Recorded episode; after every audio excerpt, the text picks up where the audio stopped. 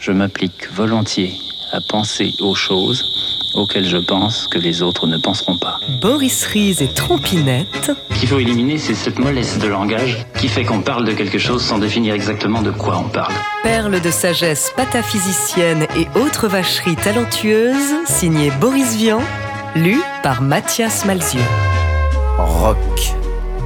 Le scandale du rock dénoncé. Il s'agit d'un film qui exposera les trucs utilisés par les chanteurs à gimmick et leurs exploiteurs. Voilà qui est bon, décidément. Mais le scandale des gens qui vendent des fusils et des revolvers ne serait-il pas un peu plus grave?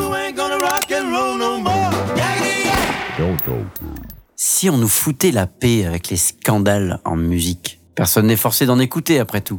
François Sagan s'est toujours mieux vendu qu'Alfred Jarry. Alors zut, ça ne l'empêche pas d'être sympathique. Et Jarry non plus. Quand on voit des crétins sans espoir comme certains rockers gagner des millions en chantant, eh bien c'est plutôt agréable, non?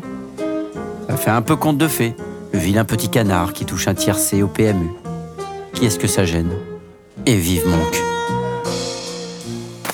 Boris Vian, Jazz Hot, mars 1958.